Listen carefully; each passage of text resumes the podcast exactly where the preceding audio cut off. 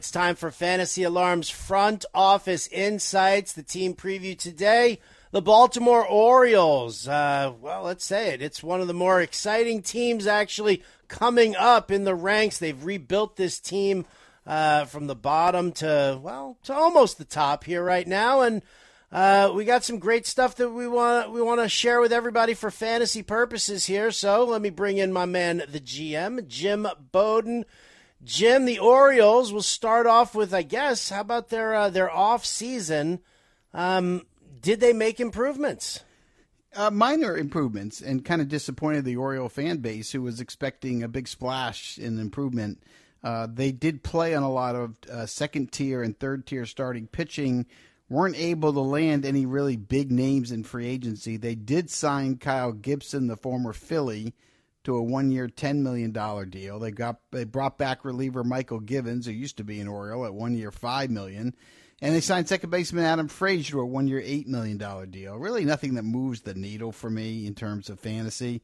Um, or reality for that matter. They made a trade to get James McCann to give them a backup catcher, allow them to take their stud rookie catcher Adley Rutschman and give him days off when needed, or let him DH so that uh, they got a good catcher in McCann. They also acquired Ryan O'Hearn in a deal for, from Kansas City for cash considerations, and they traded for left-handed starter Cole Irvin in a trade that sent Darell Hernandez to Oakland. So those were the moves that they made in the offseason, but this is a team, Howard, building from within and doing it through the draft, doing it through development, doing it through international signings, and so really – to me, a little bit disappointing they weren't able to add a big free agent or two to the young group they have coming, but perhaps next offseason uh, they'll make those moves that are necessary. Yeah, I feel like I, am not really sure. I mean, where where did you see like a bigger splash for them? Did you? I mean, I, I just I think because they're rebuilding or they've been building for so long, I didn't really expect them to do. Uh, anything too huge? Was there a was there a name rumored that I that I'm missing? Yeah, I mean, look, we didn't think they would be able to play when Verlander and Rodon the very best pitchers, but we did think that second tier, which they were very aggressive in trying to persuade, but that second tier that includes pitchers like Jameson Taillon, who ended up signing with the Chicago Cubs, they did try to make a run at that level starting pitcher, and the best they could end up bringing home is Kyle Gibson. So I think they're a little disappointed that way. But you know, look, I don't think it's the end of the world. This team is about the prospects that are there. We saw them make a big move last year. I think they're going to be competitive again this year. I think they'll be kind of a contender, maybe a pretender, but I think they're a year away from being really good. And um, I, I think you'll see, based on my conversation with GM Mike Elias the last time I talked to him, sounds like he's going to be aggressive in promoting more of his prospects during the season. And we'll okay. get to that later in this segment when we talk about uh, the rookies and we talk about their farm system depth. Sounds good. I'm excited. All right, let's start off. Let's go to the position players here. Let's go around the uh, the infield and see what we got. Adley Rutschman. Uh, I mean, how do you not love Adley Rutschman uh, with what he brings to the table? Ryan Mountcastle at first. Uh, they bring in the veteran Adam Frazier uh, at second base. I don't know if he's going to platoon with Ramon Urias in, uh, in a lefty righty situation there. Um, Gunnar Henderson, the hot rookie, everybody loves him. He's at third, and then Jorge Mateo, uh, the guy who steals a bunch of bases but never gets on base for some reason, uh, over at short. From a fantasy perspective here, Jim, I know Rutschman and Henderson have to be uh, high on your targets.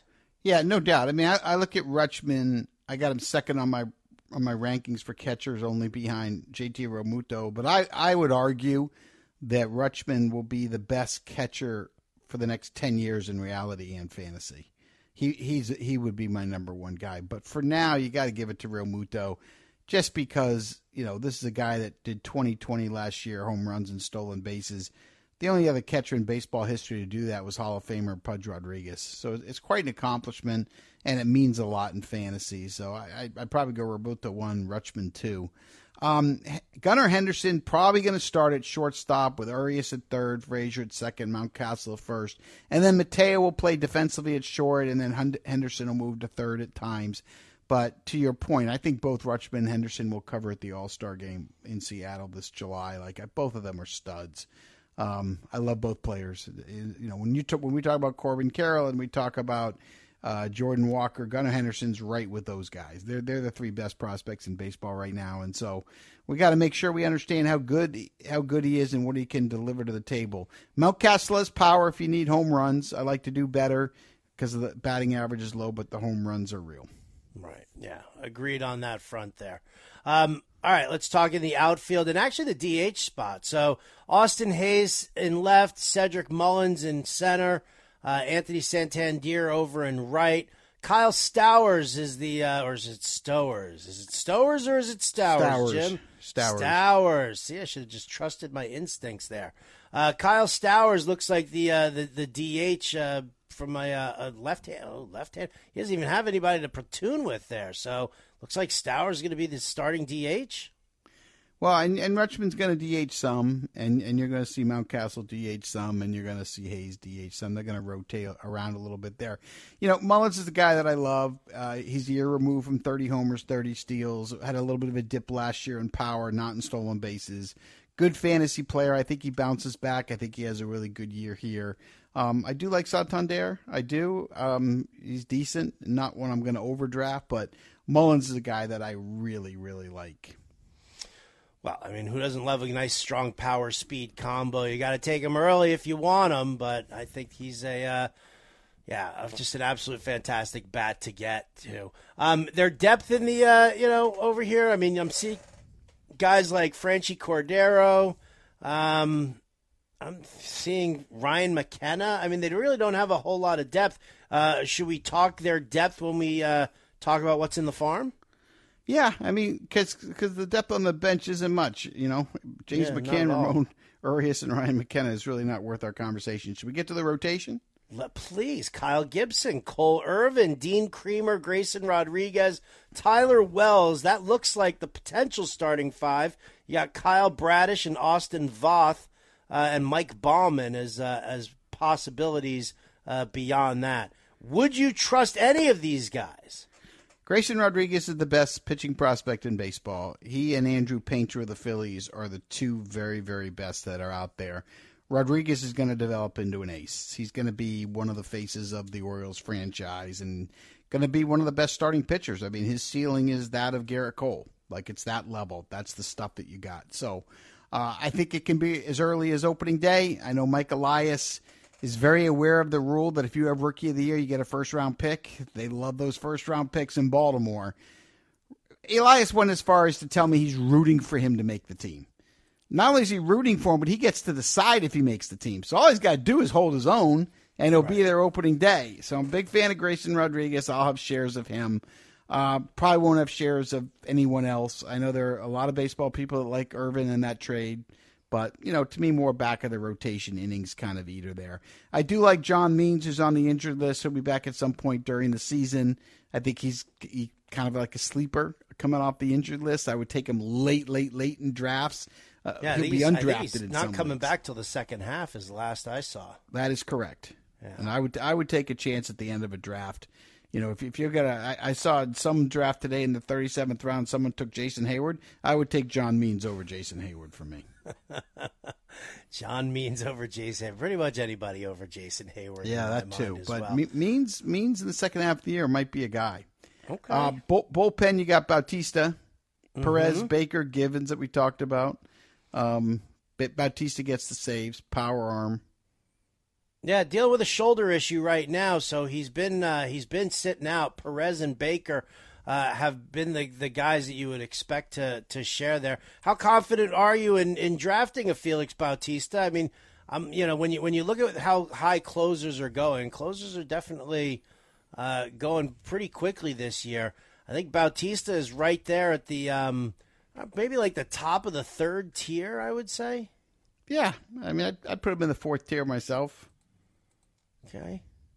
All I don't right. like closers. I hate closers. You I know that. know you You're do. asking the wrong guy here. Okay, we're gonna- I'm, I'm what? okay if you want to reach for Diaz, uh, Diaz or Clase, but after that, I'll take all those eighth inning guys and beat you.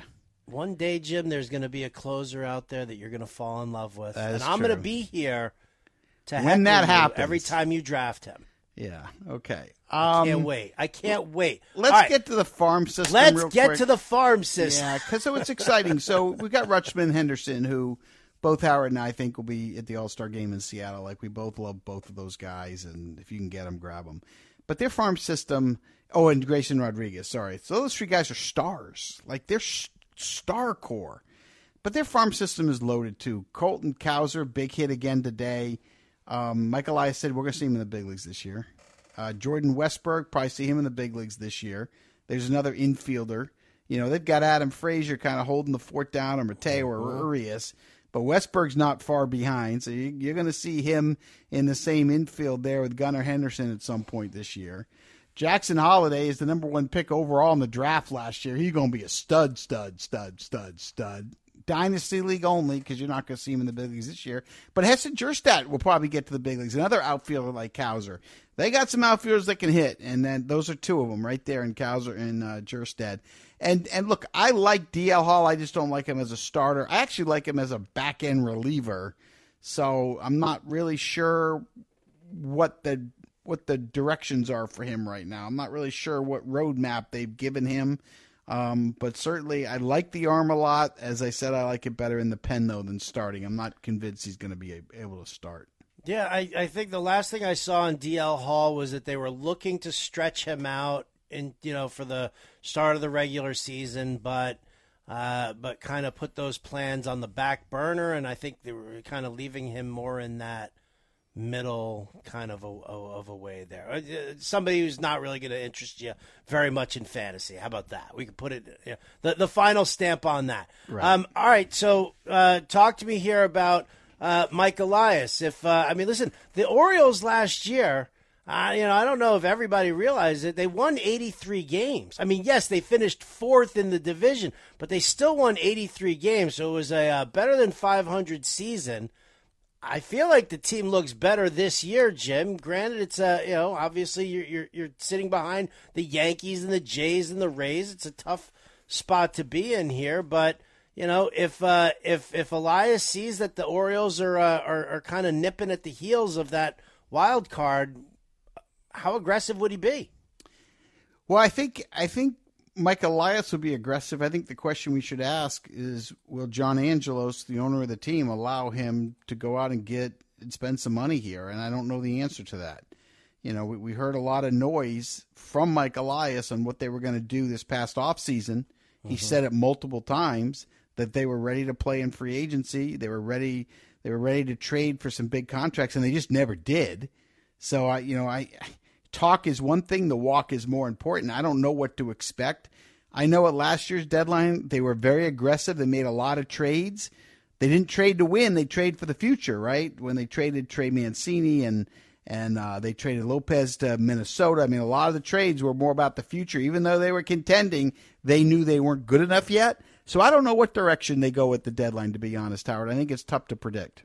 All right. Well, we can uh, we can cross that bridge when we get to it. As we wrap up our team preview here of the Baltimore Orioles, Jim, I ask you always for one fantasy sleeper, one fantasy bust from the team. Who do you got? Yeah, my sleeper is Gunnar Henderson because I think he's even way better than where he's being drafted. I don't think people realize how good he can be.